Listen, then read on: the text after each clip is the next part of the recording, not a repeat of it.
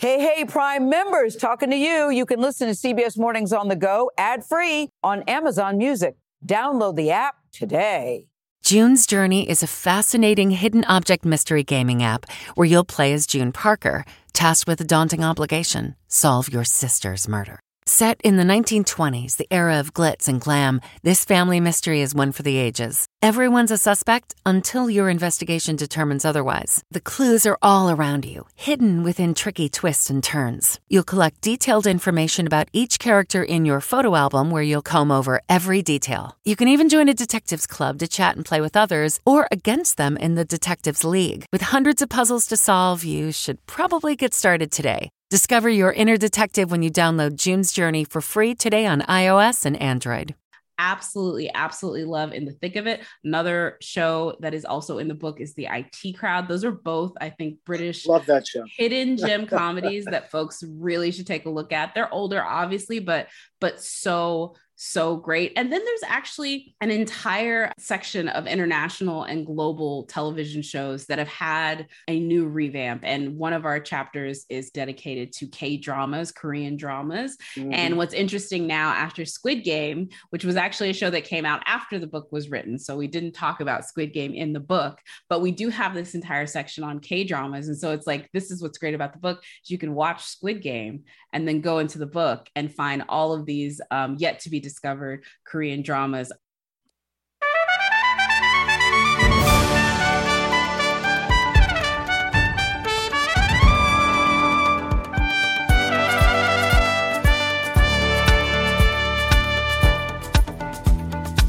Hello, I'm CBS News contributing correspondent Jamie Wax, and this is the CBS Mornings podcast. Jacqueline Coley, one of my favorite repeated guests, is Rotten Tomatoes editor and co-host of the Rotten Tomatoes is Wrong podcast. She joins us today to talk about Rotten Tomatoes' latest book, Rotten Tomatoes, The Ultimate Binge Guide. 296 must-see shows that change the way we watch TV. Gosh, the way we watch TV has really changed. Jacqueline, welcome to the podcast. Yes, Jamie, thank you so much for having me. The Ultimate Binge Guide is a follow-up to one of my favorite books about films, Rotten Movies We Love, which I came out to LA a few years ago to interview you for a story on that. Why did you and the team want to release this book? And why now? Are we binging more post-pandemic? I mean, yeah, it was a situation of both. This was sort of something that we, Rotten Tomatoes, were the location that's known for the platform to find out information, the discovery but most folks only know us for our film side. And it is lesser known that we also provide the same incredible service for television. So from a corporate, this is what we're already doing. Let's find a way to maybe make a big sort of thing that lets people know, hey, this is also part of who we are under the Rotten Tomatoes umbrella. And then coincidentally, at the same time, when COVID-19 sort of folks were forced to be back at home, one thing we also noticed on the site was just how much binging and sort of the peak television and our sort of favorite shows started bubbling up on the site as people started revisiting them because now they had more time now that we were at home. I mean, The Sopranos shot up to be not only one of the most streamed shows on platforms, but also one of the number one shows that people were checking out on our website. And we definitely saw that correlation. And so it actually ended up being something of a serendipitous event, but also something that we had been planning for a while. Yes, I re-binged the entire series of The Sopranos getting ready for Many Saints of Newark, like a lot of people did. And right when I finished it, that film left HBO Max. So my timing was great. But let's talk about the current landscape of TV. I mean, people describe it as the golden age of television, rightly so. I mean, there are more chances, it seems, being taken in television than in film, less formulaic decisions, especially among streaming services and the cable networks. What would you describe the current landscape of TV as? Well, I think, this is something that has been going on for a while, but content has really, and the idea of television as content has exploded. with the quote unquote streaming wars that we have been living in for the past 3 to 5 years, with Netflix obviously being the biggest player in this, but also, you know, you have Amazon now and Hulu, you have Disney Plus, you have newer offerings from Roku. I mean, we've even had folks come in and out of this like Quibi. And so it is a very interesting and incredible time. And, you know, Peacock, and folks are still finding their footing. And because of it, there's a lot of money and a lot of, I think, platforms looking for ways to draw folks in, to make them their new Netflix, to make them that one streaming service that no matter what, you have to keep on those monthly recurring charges because you find such value in the content that is on that platform. And so that has really exploded. In addition to that, you have premium cable, which is expanded. And all of this really began when we started doing at-home DVD rental and sales of television shows. That shifted the way folks watch television. And it also shifted what folks were wanting to see. It changed television into appointment communal activity to something that some people just did on their own. And so you found more singular, niche, less, I would say, what's thought to previously have been universal content, the family sitcoms. You're now seeing these dark comedies, anti-heroes, period dramas and comedies. I mean, you look at a show like Ted Lasso, and as incredible and as universal and crowd-pleasing as that show is, it'd be hard-pressed to maybe find that show on linear television without something like Apple Plus. Right. I mean, you mentioned Quibi. In your opinion, can all of these platforms stand? Are we gonna lose one or a few more? Oh no, we're gonna lose a bunch. I mean, this is just the math of time. I mean, some of these streaming services are making long bets. One of the things that folks, I think, sort of forget with Netflix is they started as a DVD rental service, and they shifted to a streaming service through that time frame when DVD rentals started to decrease. And they were lucky enough that they had this DVD rental to sort of fund their ambitious play into streaming. These other streaming services, some of them have bigger corporate umbrellas like Disney and Universal with Peacock that can sort of float this, but it takes an intense amount of capital for these folks to, you know, acquire the rights to previously released content to stream on their platforms or to create new content. I mean, Netflix spends over $9 billion sometimes. I think this year, the pre-pandemic, they were maybe going to hit $10 billion in original content. And that is not something that the current major studios spend in content combined. So when you're talking about numbers like that, these are longer bets, and you're going to need to make a longer bet if you're going to be able to knock out someone with that much history. But I think there's folks that are doing it. I mean, Disney Plus has definitely, in just a few years, done a lot. Peacock is a different model, but what's interesting about that is they also have a content farm that is much deeper than other folks. They have all of these legacy properties that they can play in as well with Disney. And I think it's a question of how much they want to play with their originals versus what they already own. So I think it's an interesting time.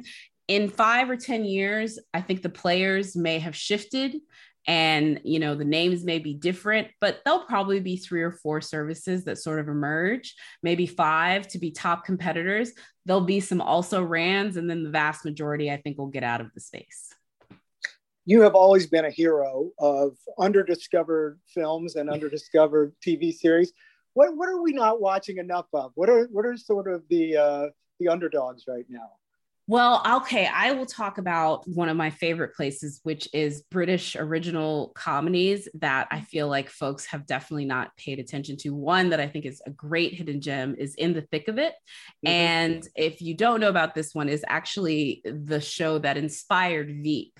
And that is actually one of the chapters within the book are these US, UK adaptations. The Office is another example of this. Absolutely, absolutely love In the Thick of It. Another show that is also in the book is The IT Crowd. Those are both, I think, British hidden gem comedies that folks really should take a look at. They're older, obviously, but so great. And then there's actually an entire section of international and global television shows that have had a new revamp. And one of our chapters is actually dedicated to K-dramas, Korean dramas. Mm-hmm. And what's interesting now after Squid Game, which was actually a show that came out after the book was written. So we didn't talk about Squid Game in the book, but we do have this entire section on K-dramas. And so it's like, this is what's great about the book. You can watch Squid Game and then go into the book and find all of these yet to be discovered Korean dramas. More recently, a show that I think folks need to definitely watch if you missed it in its first season is The Witcher.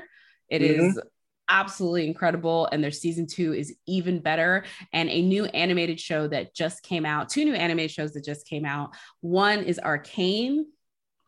Absolutely love this show. It is adult anime, and I just tune into it and let it sort of like invade you, because it really shows what animation as a genre is capable of. And another one, not as new, but still incredible. And that's the Castlevania series that was based off of the Castlevania video games. And that's just sort of a smattering, but there's all kinds of stuff, you know, comedies like Working Moms, Fleabag, Insecure, there's tons of stuff. It really is such a crowded field. We talk about that it's impossible to see everything. Now that's your whole job. I mean, you binge for a living, but it really is hard. It's always such a bummer for me when somebody raves about a show that they've been watching and it wasn't even on my radar. That happens a lot more lately. Yeah, no, absolutely. And that was also one of the motivations for the book. If nothing else, if you were somebody who maybe you've seen 100 titles in this book, you'll find the other 200 to be refreshing and interesting, and something maybe that you hadn't heard of or seen before. And more importantly, if you enjoyed those shows, you can read interesting takes and what we sort of think of as their favorite episodes or characters. And you can sort of have your internal debate about whether or not Kelly is the greatest character of Insecure. If you don't believe that, you're wrong, because I wrote that entry and I know that is correct. But you can maybe, you know, let us know what you feel is different. That is the great thing about Rotten Tomatoes, is we really invite folks to not only discover, but debate and discuss. And that's like really at the heart of what the site is about. It's always a self-deprecating conversation with you all, which I love about the way you approach art, which is subjective, obviously. But let's talk about how this book is broken down. You mentioned one of the sections, but it's broken down into 10 categories. How did you come up with these categories? How many did you decide there were going to be 10 and just sort of settle on that, or were there more potential ones? Well, really the way that it started is it started with this great big board. And because we were at home at COVID, it was a great big Excel sheet that was online that we could all add stuff to. And all of the Rotten Tomatoes editors and the great contributors that we asked to come help join us in creating this book, we all just like listed off all of our favorite TV shows. Which shows should we talk about? Which shows would we want to write about? Which shows should people be talking about and they don't know it yet? And we just made this huge exhaustive list. I don't remember what that first list was, but it was definitely, I think, over 500 television shows from all kinds of genres, from everything from reality TV to how to do documentaries, like how-to documentaries.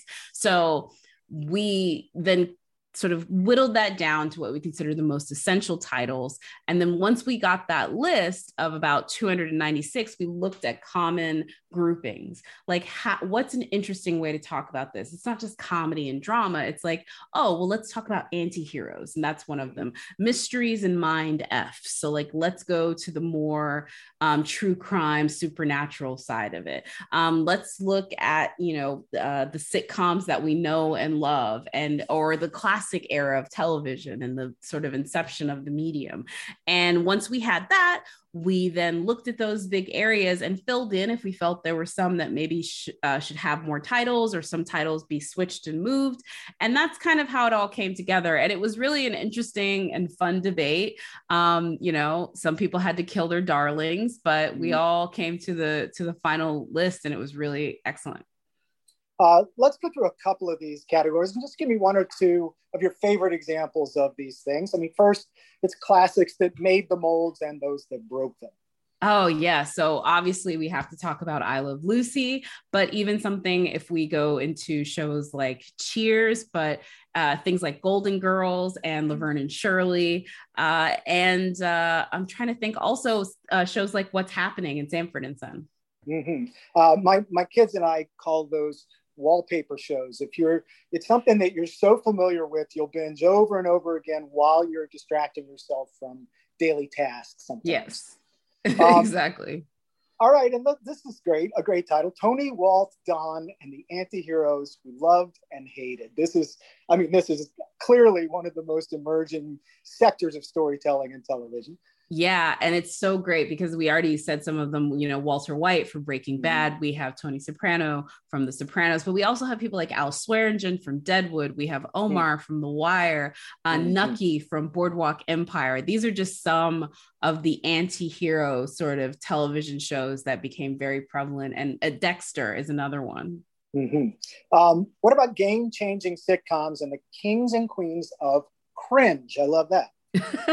Yeah, so this is what's so interesting is these comedies that came up that really sort of embraced awkward comedy. Yeah. And so we have things like Atlanta and New Girl, also a show like The Office, which also appears on another list, but for this one, it was definitely, sort of a game-changing cringe sitcom. Things like Always Sunny in Philadelphia and Arrested Development. Yeah. And one of my favorites, Pen 15, which is so cringeworthy, brilliantly cringeworthy.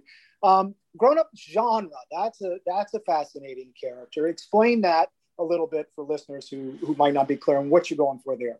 So this is, swords, sandals, dragons, wizards, that sort of thing. So we're talking about Game of Thrones. We're talking about, high fantasy shows that, either came and went. Sorry, I literally had the title in my head. 1 second. So hold on. I had it. Oh, yes. So we have, shows like Outlander. We have shows like Game of Thrones. I mean, really anything where you're talking about sci-fi or high fantasy, in addition to battles and epic sort of conquests like that. Yeah, high production value for all of these, really. Mysteries, and for the CBS Mornings podcast, we'll say mind Fs.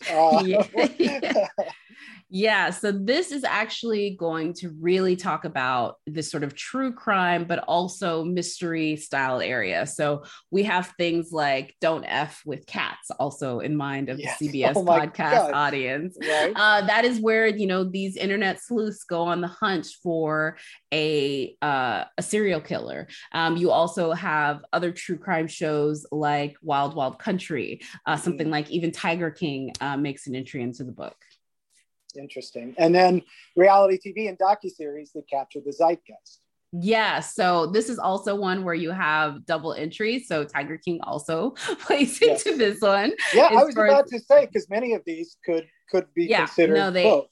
They absolutely have dual stuff on that one. The other stuff in there is also things like the Ted Bundy Chronicles. You also have, RuPaul's Drag Race from the reality TV area. It's Queer Eye for the Straight Guy. It's interesting. I mean, it's continually amazing to me that documentary has really become some of the most creative, often funny storytelling there is, through the fact that we will pay more attention for a longer time when everybody says our attention span is shrinking, but we'll watch these 16-hour documentaries now.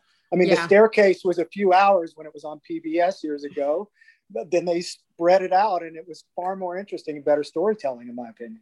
Absolutely. One thing I will say too, with that whole idea of commitment, people are having so many conversations right now about, the length of movies. There's people who are like, no, movies should be over 2 hours. This is like a legitimate thing when you're talking about people going to the theater, but those same people will binge the entire season of Mandalorian in one sitting.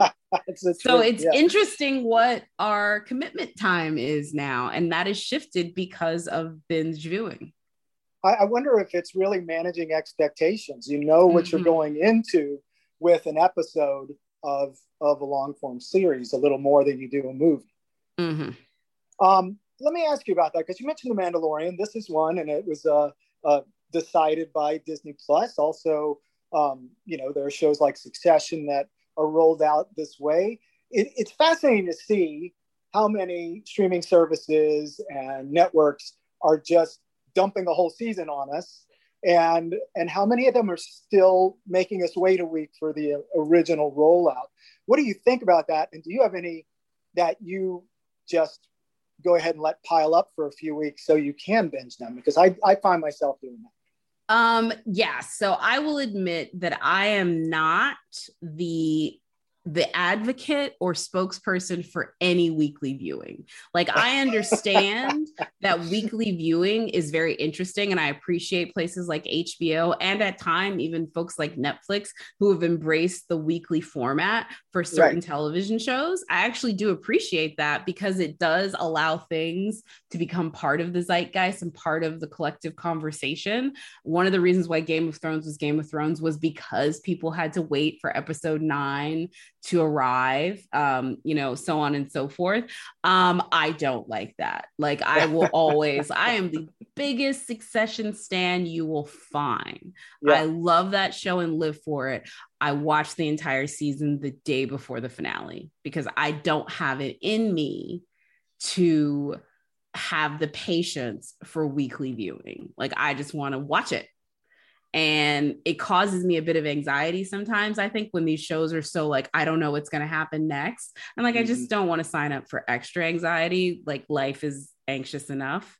So yeah, I actually do that. I wait for it to get to like the next to the last or the last episode. And like the Handmaid's Tale was weekly as well. And I also did that. And I think each platform has their own calculus on which shows they think would be better just in a dump and which shows would be better in a weekly format. And I do, though, appreciate that certain places are at least experimenting.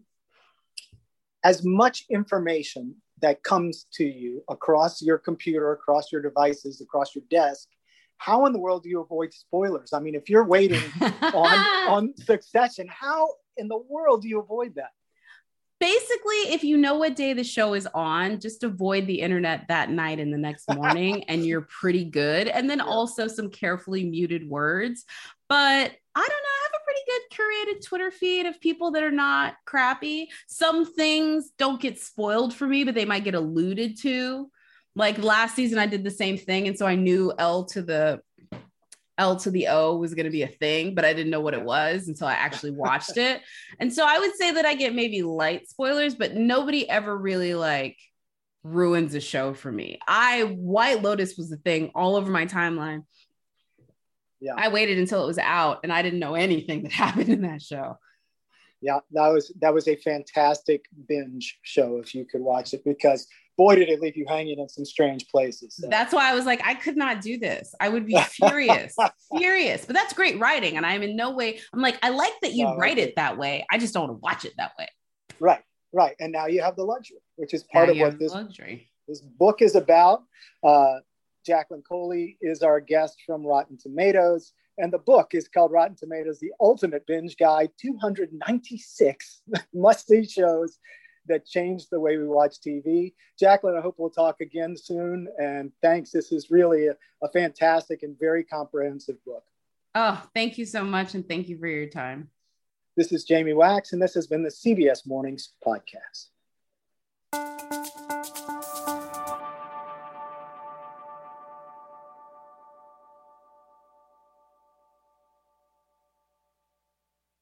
Hey, Prime members, you can listen to CBS Mornings on the go ad-free on Amazon Music. Download the Amazon Music app today. Or you can listen ad-free with Wondery Plus in Apple Podcasts. Before you go, tell us about yourself by completing a short survey at Wondery.com/survey.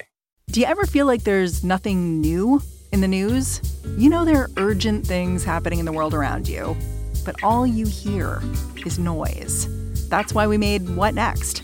Our goal is to tell you the stories you haven't heard before, or maybe a different side to the story you thought you already knew all about. I'm Mary Harris, the host of What Next? And I love my job because it helps me cut through the noise of the news. And then I get to bring it to you. Together, we can figure out what next.